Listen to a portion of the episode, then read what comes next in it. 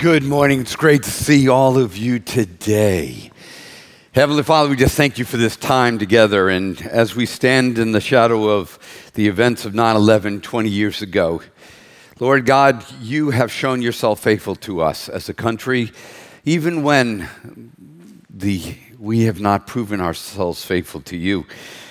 We ask that over the next 20 years, that we would walk in your truth, your light, and your grace. That the heroism and the courage and the unity that we experienced 20 years ago will not evaporate from our culture, but that rather it would find a newness to the spirit and the truth of God. Father, thank you for this great country. And it remains only great, not because of us, but because of your great love. Help us to be a nation worthy of that great love and to walk in that truth. In Jesus' name, amen. You know, I was looking at this new series, it's called Framed. And um, l- let me just tell you how it came about. I think that's very important for us because you may wonder where I, where I get my material from. Um, you would. Uh, this is going to sound a little weird. It's going to make me sound a little crazy, but I get things from God, okay? Now, I know this sounds like you're like leaning forward, it's like, what kind of weirdo church are we in? You really technically want me to get stuff from God, okay? So you don't want me downloading the great messages that you can hear at Seacoast and the great messages you could hear at Elevation in Charlotte. You don't want me downloading the information from a great Willow Creek in Chicago or Saddleback. I mean, I can do that, and I'm not saying I'm above doing that. But uh, there are times when God will actually speak something to me.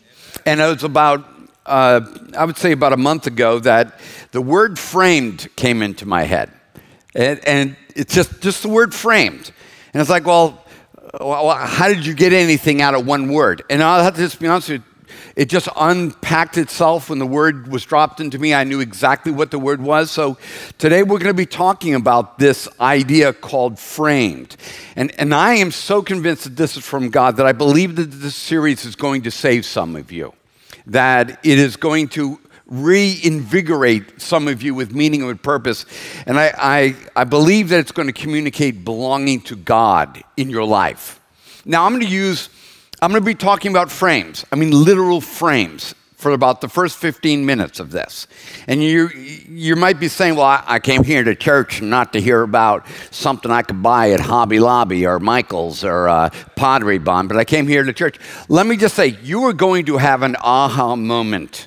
All of a sudden, this is all of a sudden going to make sense to you, and you're going to go, oh my goodness. And because that's how God works things. So we're going to talk about frames and we're going to talk about what they mean and all because they do have meaning. Because when you think about frames, you do think about Hobby Lobbies. Most of us, when we think about frames, we think about where to buy the frame. That's pretty much all we do. Is uh, we, we go to Hobby Lobby or Susan likes Pottery Barn. You know, isn't it crazy that there's something better about a Pottery Barn frame than a Michaels frame, but they can be exactly the same frame? You know, it's like what's up with that? And i say well, before we get too heavy on my wife, you know, there's a difference in my head between a boat made by Scout and a boat made by a different manufacturer. Okay, but we all got it in our heads when we think about frames. We think about where we go to get frames. We think about framing a picture or a piece of art to uh, finish it out with a frame. But as I started looking into frames, and you say, wait a minute, you actually looked into frames? No, I didn't just look into frames, I looked into the philosophy of frames. There is actually a philosophy surrounding frames. I knew it was there. So much so that one of my greatest theologian philosophers that I've ever listened to, with G.K. Chesterton, actually had a quote about frames. He said, Art consists of limitations. The most beautiful part of every picture is the frame. And I'm just like, wow, what would make a, a famous English theologian make a statement about picture frames? But here's what I kind of I've learned, and it's kind of been unpacked inside of me. Now listen to this. When you, ta- when you put four edges around arbitrary objects or observations. You make the observations anything but arbitrary. Now, just let that sit in. I know you weren't thinking about frames this morning when you woke up, but just please grab that thought. you've seen rock. Let's take rocks, arbitrary. There's a pile of rocks over there. And you, you take a picture of a pile of rocks. And, you know, you have it in your photo library. I have 40,000 pictures in my iCloud. Okay, just for you.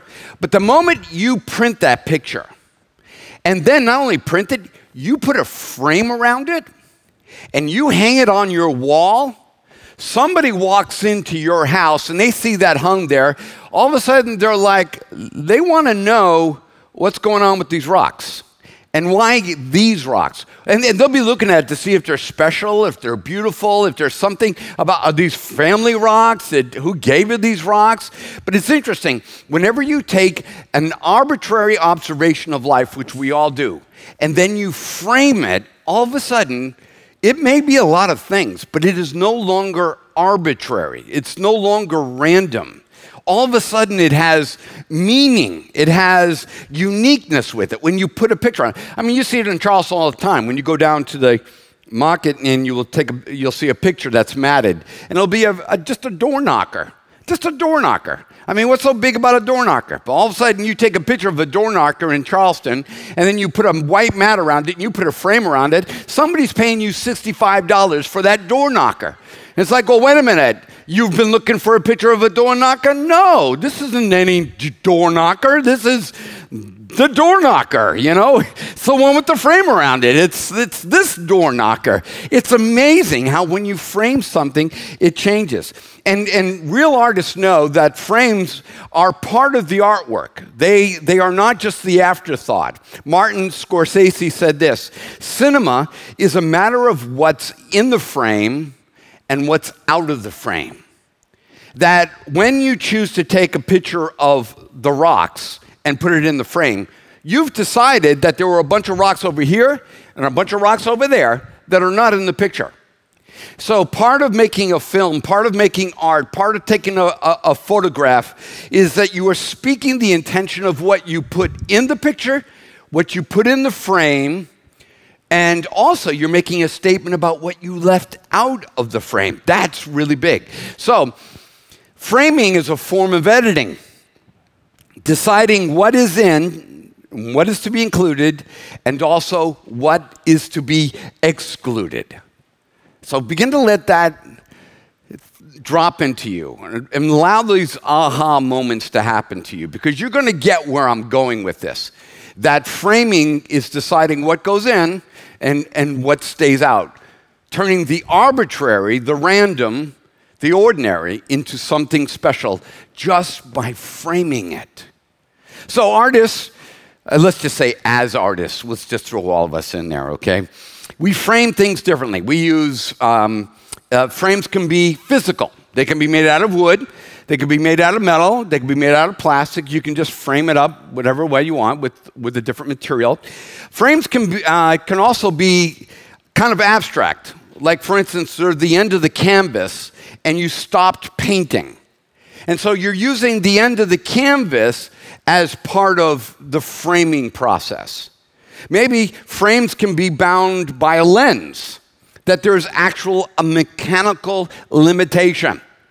You know, that you can decide that I'm going to frame this picture a certain way by using this little picture that I've got here. And I, when you're looking through this little picture, you're deciding this goes in and go, this goes out. Can you imagine all of a sudden there's a family portrait and all you see in the picture, I should have shown the picture because it happened to me this uh, last week. But this, one of our grandkids was taking a picture of us and they had the camera at the wrong way. So all you can see is Susan's arm, and then some random guy walking on the boardwalk going, Yay! like that. And it was like, and the first thing you say when you look at it, did you know the guy, the random guy?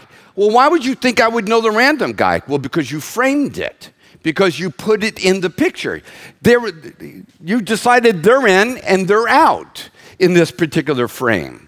So the boundary is a mechanical lens. So let me also show you there's a couple ways that you can frame an idea, a picture, an image using abstract materials or concepts. Let me show you. Here's a picture of light and darkness being used to frame the picture. It's really powerful. They want us to see the flowers in the middle in the glass, but they have framed it just using, they didn't use plastic, they didn't use wood, they used light. They use light and darkness to frame things. Take that and just stick it someplace because when you wonder about why is there evil in the world and why would God allow bad things to happen in the world and you wonder why God allows evil to exist, hmm, maybe it's part of framing. Then there's architecture. Here's a picture where um, architecture of the window is being used to frame the photo. Here's a really cool one motion. You can use motion to frame the left and the right of the photo to get you to look at what the artist wants you to look at. Then there's nature. You can frame a photo with nature. And then you can actually use objects in the photo to frame this gentleman walking. We got these two train cars, and we, the artist has framed him up and used an object to frame him. So, all of these are used by the artist to communicate the value to the mind of the artist. It's like if you want to get in the head of the artist, look to see how they framed the photo or how they framed the painting. So let's demo it just for a second. We're all, we're all in art class appreciation for just a few moments. Um, so let's look at one of these photos again. Let's look at the wedding photo. All right? We're going to get inside the head of the person who took this picture. Okay? We're actually, we've never met the person. I have not read anything about the caption under the photo or anything like that. But we're going to interpret it all based upon its framing. The one window pane is clean and, or missing the weathered glass. There is some intentionality that that frame was used. And out of that one little frame, that one pane, we're seeing that something fresh and new is taking place compared to the panes that are around it that the glass is dim, the glass is dark, the dark it hasn't been cleaned. We also see that whatever's in the middle here, what is in this one pane is superior in value. For instance, this person decided that that would be in the center of the picture instead of a tree or a rock, though they're in the picture as well.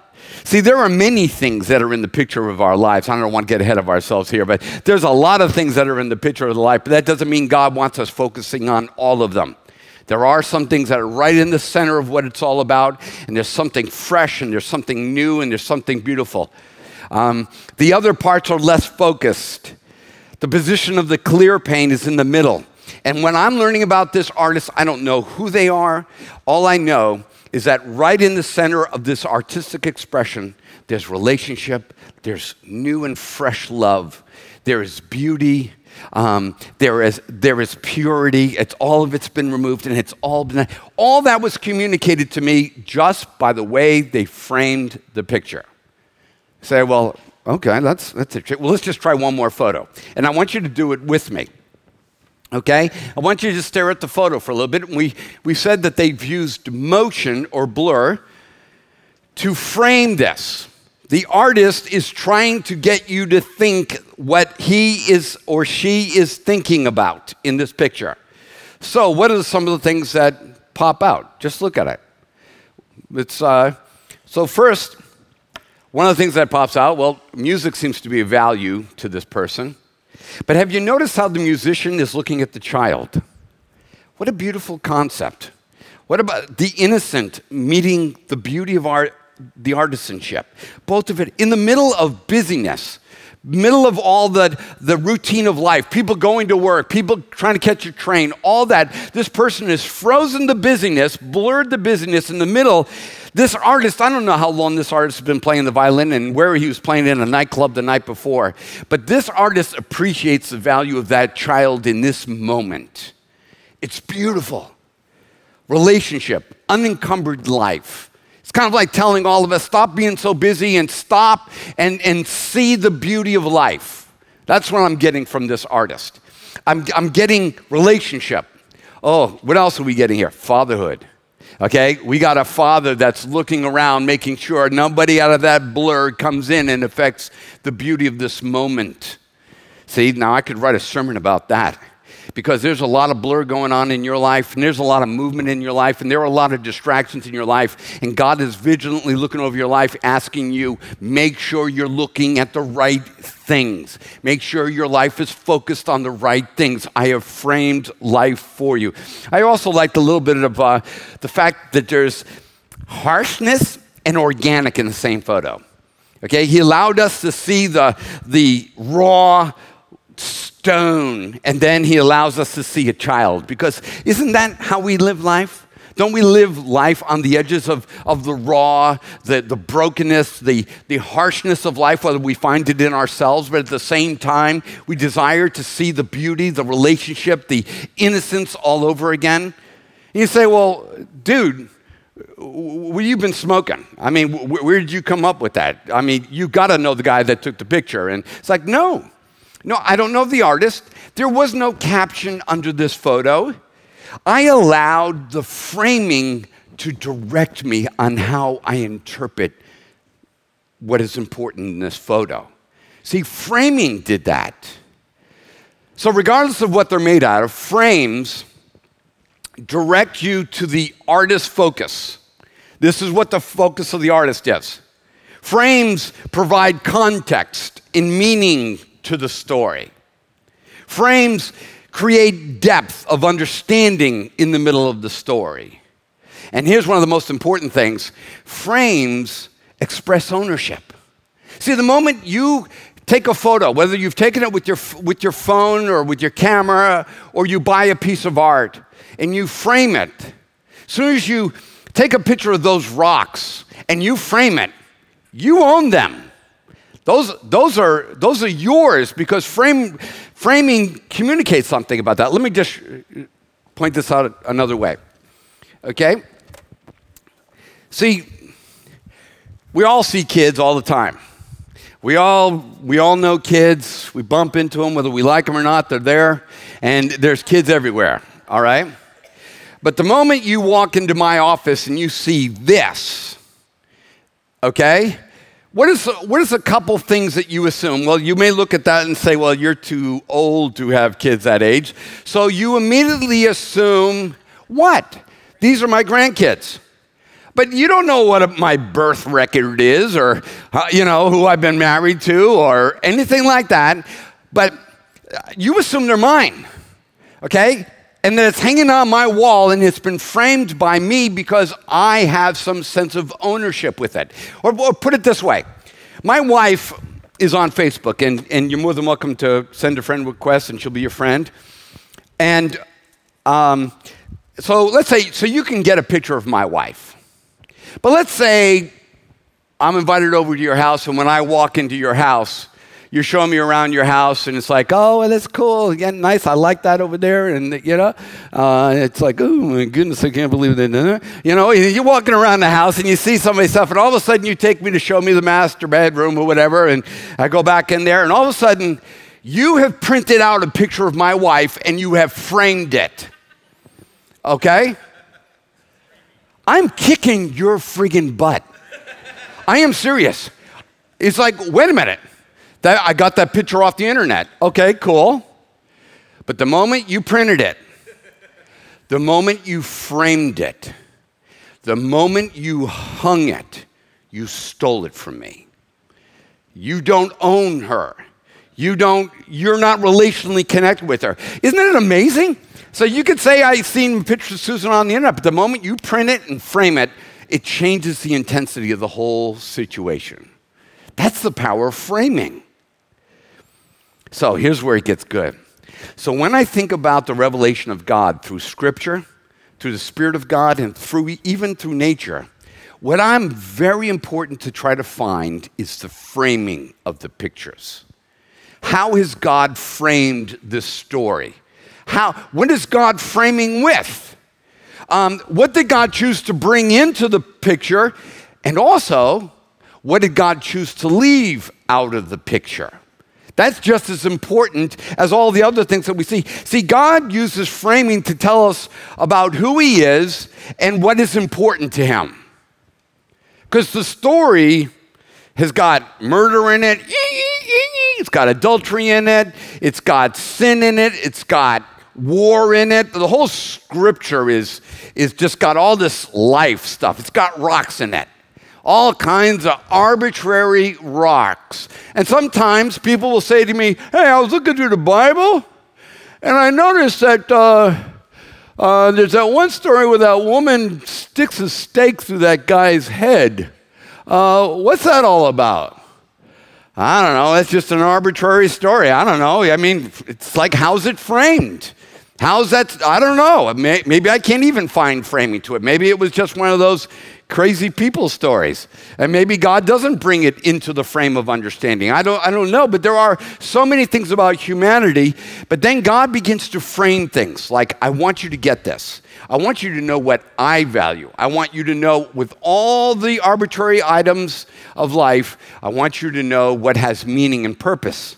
So God uses framing to first tell us something about himself and then to tell us what's important to him. Let me show you an, an example where God frames.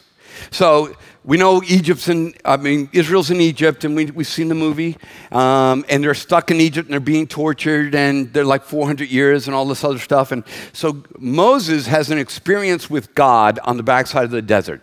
I think it's in Exodus 3 um, that he has this conversation with God, burning bush, and, and so God says, Yeah, I want you to go back to Egypt and I want you to deliver the people of Israel. So Moses, let's pick up the story because Moses needs a frame because the people are going to need this story framed for them. Then Moses said to God, If I come to the people of Israel and say to them, The God of your fathers has sent me to you, and they were happened to ask me, What is his name? What shall I say to them? It's like, oh, okay. I need a frame. I mean, are you, the, are you, are you Dagon? Are, uh, are you Baal? Are, are you some of the other Egyptian gods? Are you the Canaanite God? Are you, what God are you? I, I need some sort of way to frame this that, that you're not the, just, just another God that's the invention of people. So God said to them, okay, let's frame it. I am who I am. He begins to frame it. Isn't it interesting that names do frame us? All of a sudden, you're just a random person, but all of a sudden, when you tell me your name is Piper, all of a sudden, it's like I met a girl named Piper the other day.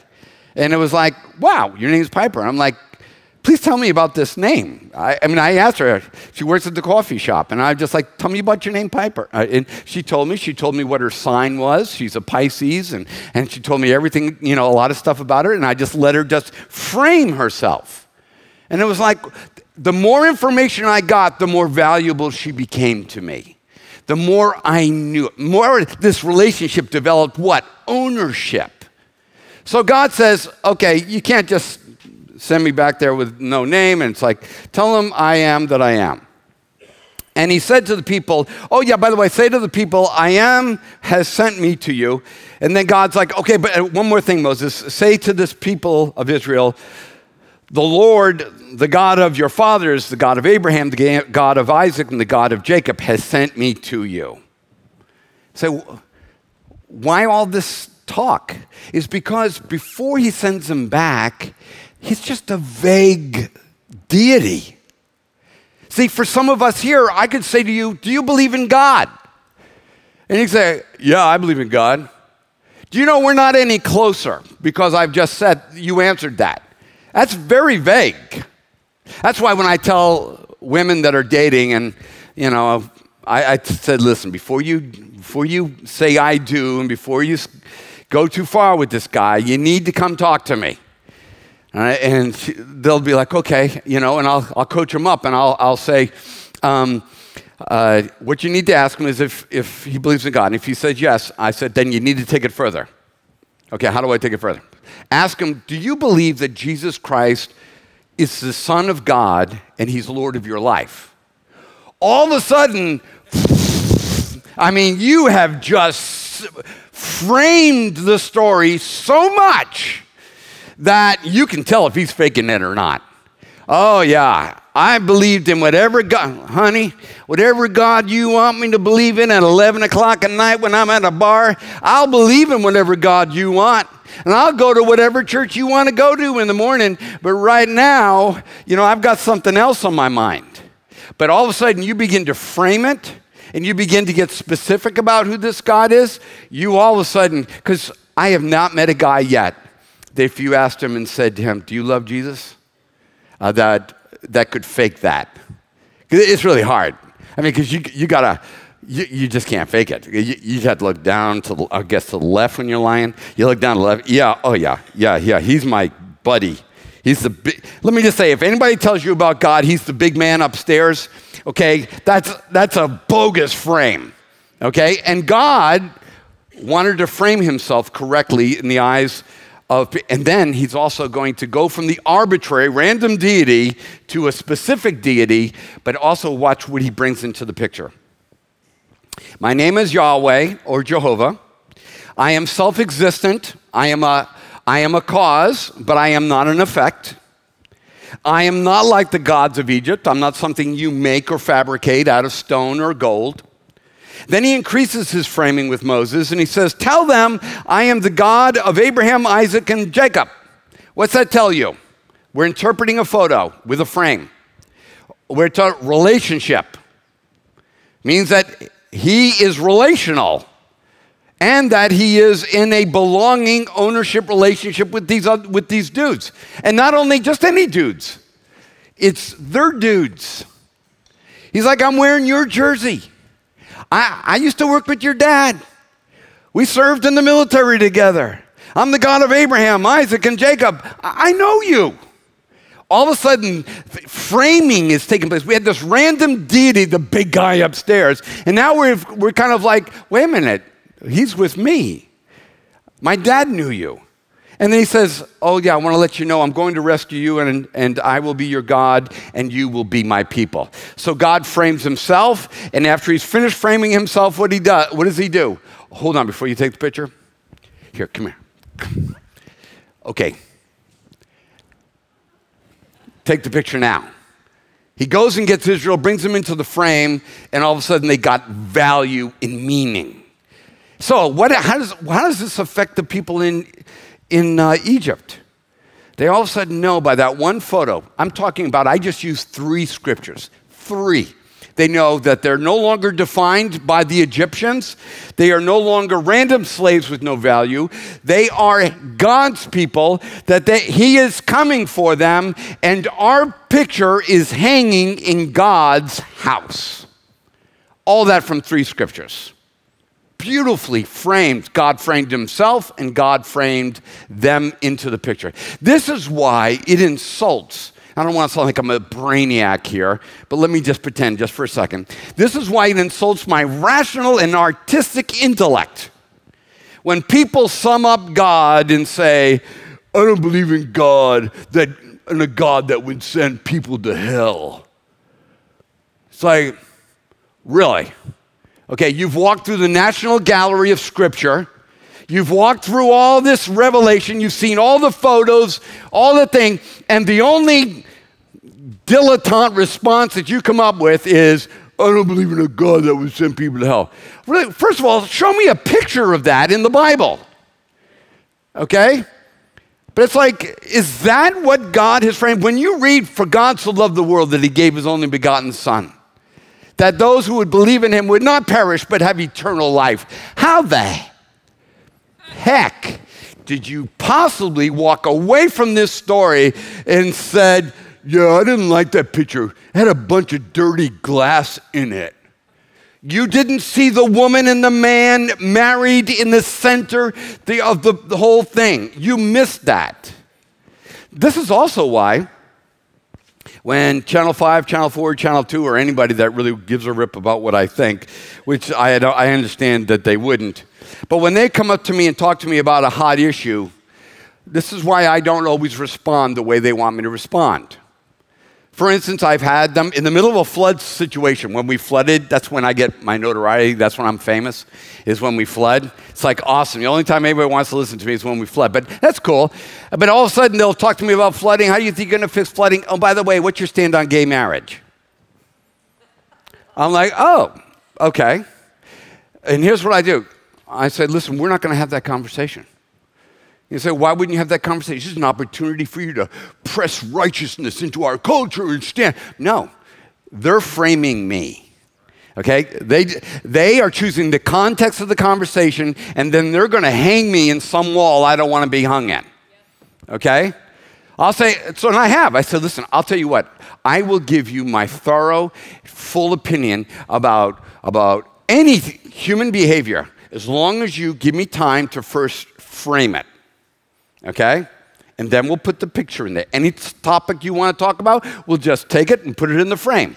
But if I can't tell you first about the grace, the love, the truth, the mercy, and the goodness of our God, if you want me just to frame one behavior over all the other behaviors over here, because God's got a, a lot to say about all the behaviors of humanity. But it's like, I won't let you do it is because unless we frame it the right way, you're going to misinterpret my answer, and, and you'll get some poor doofus guy from Texas on Larry King show, and they'll ask him, "What do you think about gay marriage?" And then I'll be squirming, and I'll watch the. Well, you know, God, we try to just. Uh, it's like, dude, dude, I, I, I know I did that impersonation way too good. You might have even known who that was. So I'm, I'm so sorry. I should have done that. But you know what I'm saying? Is that you can decontextualize any event in the story, but unless you're looking where the artist wanted you to look, you're not really getting the meaning of what's going on in the story. But when I look honestly and with integrity at the framing of God, I see a beautiful picture, and guess what? I'm in the picture. God, you see, God built a frame for all of us to be in, and He wants all of us to be in the picture.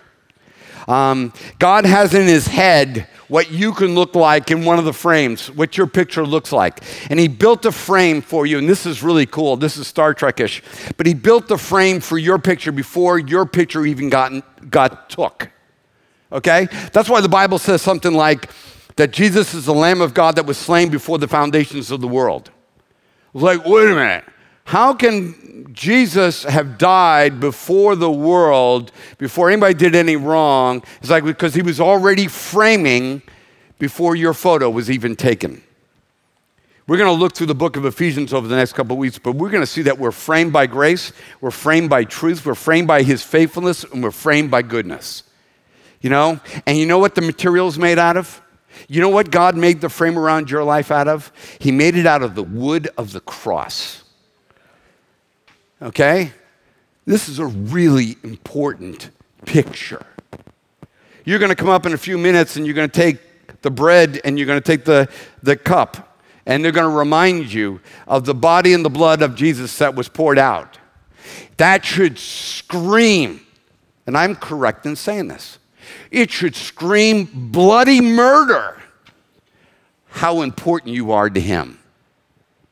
The frame does that all this religious activity that you think you have to perform, all these promises that you make to God I'll never smoke again. I'll never look at porn again. I'll never lie again. I know it's like, don't try to get yourself in the picture.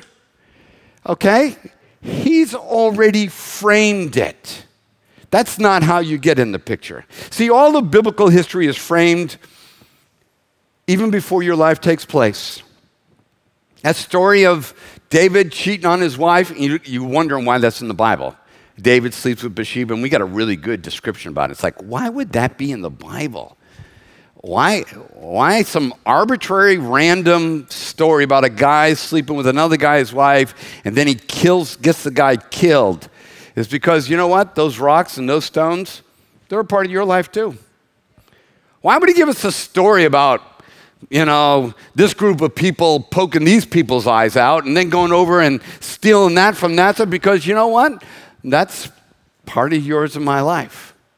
And then all of a sudden, in the middle of it, while all the story of biblical history is going on, all that can be heard in the background is the sound of this nails being put into this, this frame that's being built. And it's like, surely he's going to put this in the picture. Surely he's going to put that in the picture. Surely he's going to do that. And it's like, all of a sudden, God puts you and me in the picture. In the middle of all the chaos and all the random things that we've done, the arbitrary good and evil we've done, God has built a frame and He wants to put us in it. But you're saying to yourself, and I know it, I am not good enough to be framed by God. You know why that's you feel that way? Is because when we take a picture, um, we look at a picture, and like so, I'll get like my camera and I'll, and then what do I do? I'll sit at my computer and I'll look through, and I'll look through, and that's not a good one. Oh, my one eye's open there. Looks like I'm angry, you know, uh, and go through that, and then I'll find the right picture, okay? And then what do I do?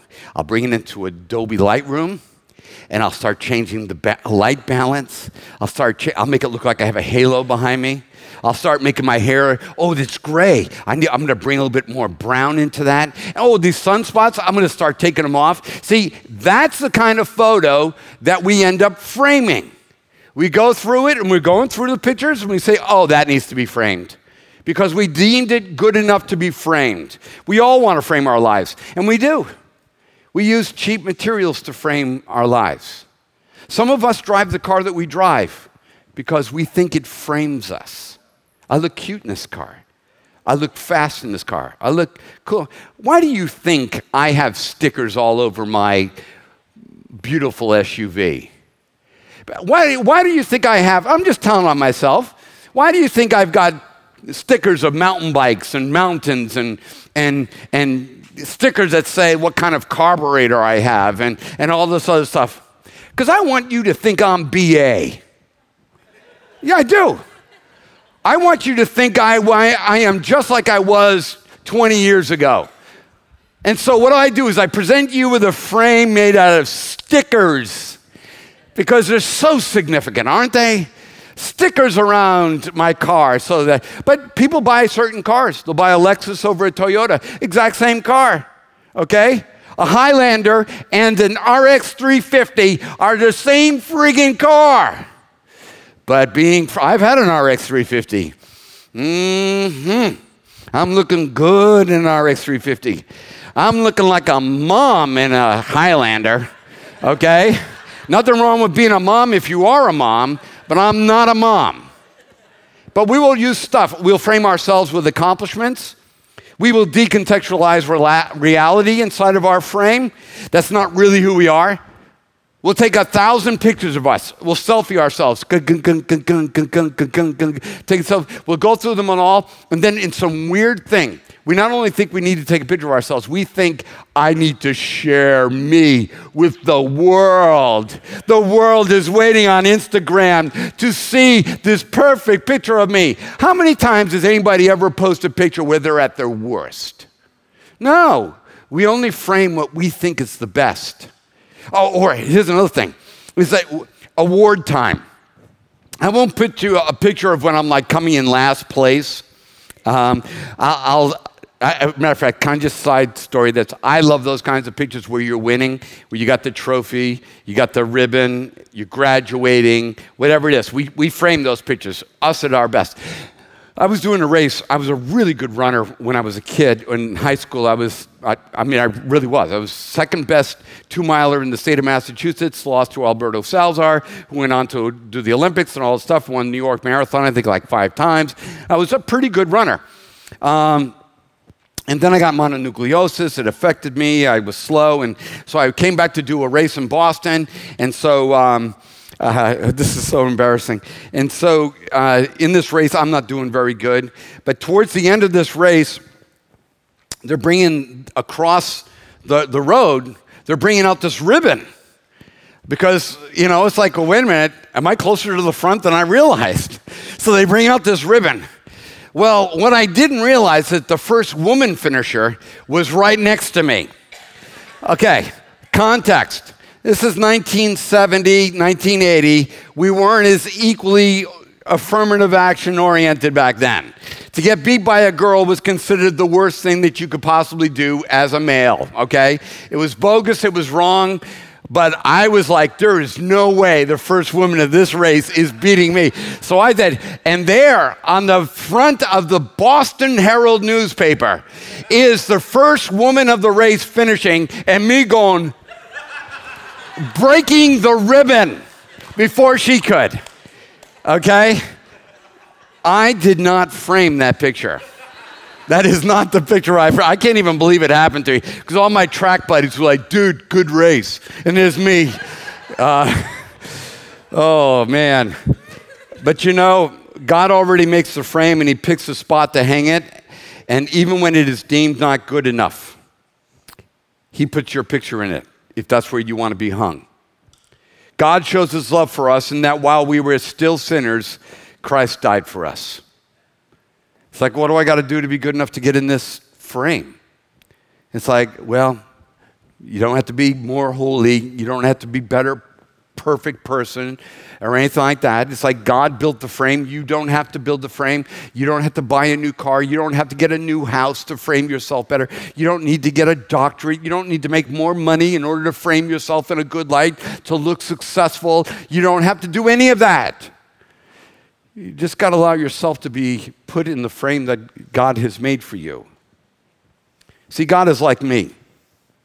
He doesn't hang pictures, and this is the only part me and God are like. Uh, we don't hang pictures of other people's kids in our house. That's creepy, right? If I hung pictures of your kids, God does not hang pictures of other kids, other people's kids in his house. But as John 1:12 says, but to all who receive him, who believe in his name, he gave the right to become the children of God, who are born not of blood, nor of the will of the flesh, nor the will of man, but of God.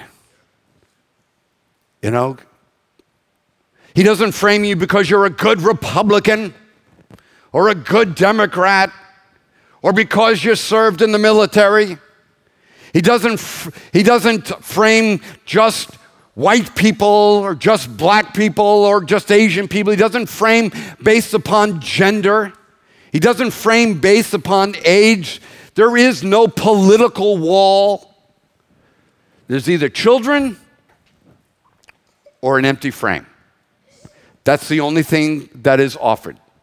It's either children or an empty frame. So you got to ask yourself how do you get in this frame that God has made? Let me say it this way You are brought into the frame through your affirmation of the life, the death, and the resurrection of the Lord Jesus Christ and the surrender of your life to his will. To as many as receive him, to them he gives the power to become the children of God. Could you imagine? I mean, just visualize this. This is this isn't metaphor anymore. This is beyond metaphor. That if you were to walk into heaven today and you were, and God was one of the angels led you in, though I think it would be God that would greet you at the door because it would be Jesus that would greet you at the door because of a lot of the parables. He would take you into the living room, and let's say God the Father is there, and he smokes a pipe, and he's, he's, he's got a pipe, and he sits there, and, and he's like, "Hey, the game's about to come on," and he's got a seat for you, and you sit down and you look at the fireplace, and instead of hanging over the TV, over the fireplace is an 85 inch TV. That's not what's there. All of a sudden, it's a picture of you, fully framed above the fireplace. And then God's just looking at you. You see it, you look, and you look over at Him, and He's smiling. It's like, oh my God. That's just a concept so big for me to grasp. But why? It's what the Bible's been framing all along. Other passages about sin? Yes. Other passages about rebellion? Yes, there are. Humans being behaving poorly? Yes. But God has called us to be new creations in Christ. God, as the director of all time, as the the Martin Scorsese of all time says, I choose to leave your failures out. You are a new creation in me. I'm putting you right over the fireplace. Oh my goodness, how can that not transform your life? So I know that you're here. And, and, and as we're going for communion, I don't know what you look like at your worst, but God, God knew what you looked like at your worst, and He still built the frame for your picture. I don't know what you did that covers you with shame, but God does. I don't know how you can fix the mess you have made out of your life, but God does. And He built a frame. I do know that you matter to God because there is an empty frame and it was made with the wood of the cross. That tells you, like I said earlier, the moment you take four, four edges and you surround them, the arbitrary becomes anything but arbitrary. You're not just one of the, the number is probably 8 billion Homo sapiens that have walked the earth. 8 billion, and you, you are wondering, how am I any different than anybody else? How am I going to make a name for myself? How can God love me when there's been 80 billion Homo sapiens on the planet? Because the moment you frame your life in the grace of God, you are no longer just a Homo sapien. You are a child of the living God, and your photo is hanging on the walls of God's living room. I mean, that's powerful. Yeah, but what about my adultery? What about my addiction? It's like, really? The frame is made out of blood and body. In this moment, you're invited to come and receive communion. And it will be bread and, and a, a cup of juice. But what it represents is the framing of your future. If you, there's nothing about your life, your ugly selfie that you're carrying around, the frame is what's going to make it. Oh, but you don't know what I've done. God does. And God wants to frame you. But you've got to make that choice. To as many as receive him and believe on his name, to them he gives the power to become the children of God. So let me invite you to come and receive that. And I know at church everybody comes up. Can I ask you to do me a favor? Don't come up if that's not really what you're saying. Because that's what God's saying. Don't come up because, well, this is what we do at the end of the service. Don't do that. This is the framing of God. This, is, this costs blood and, uh, and, and flesh to produce. But also, there's another thing don't do. Don't not come up because you're ashamed. Okay? Let the frame do its job. The frame is what changed ordinary rocks into special rocks. The frame changed an ordinary door knocker to a special door knocker the frame of God's grace and mercy will transform your soul into something else. So don't let anything stop you. Heavenly Father, as we are in this moment with you, we are in the moment with the, with the artist of heaven and time. You are not just some random, arbitrary deity. You're not the big man upstairs. Not to me, you're not. And how you must have shocked the listeners of your day, oh Jesus when they asked you, Lord, tell us how to pray. And you started the prayer off framing it this way Our Father who art in heaven. You are our Father. Today, God has a frame that has been fashioned for your life. I don't care what you did last night. But today, receive him as your Lord and Savior. And your picture goes up in heaven. It really it goes up in the heart of God. He's already wanted to, he's already got the frame hanging there and it's been empty. He literally was dying to put your picture in the frame. Receive that today.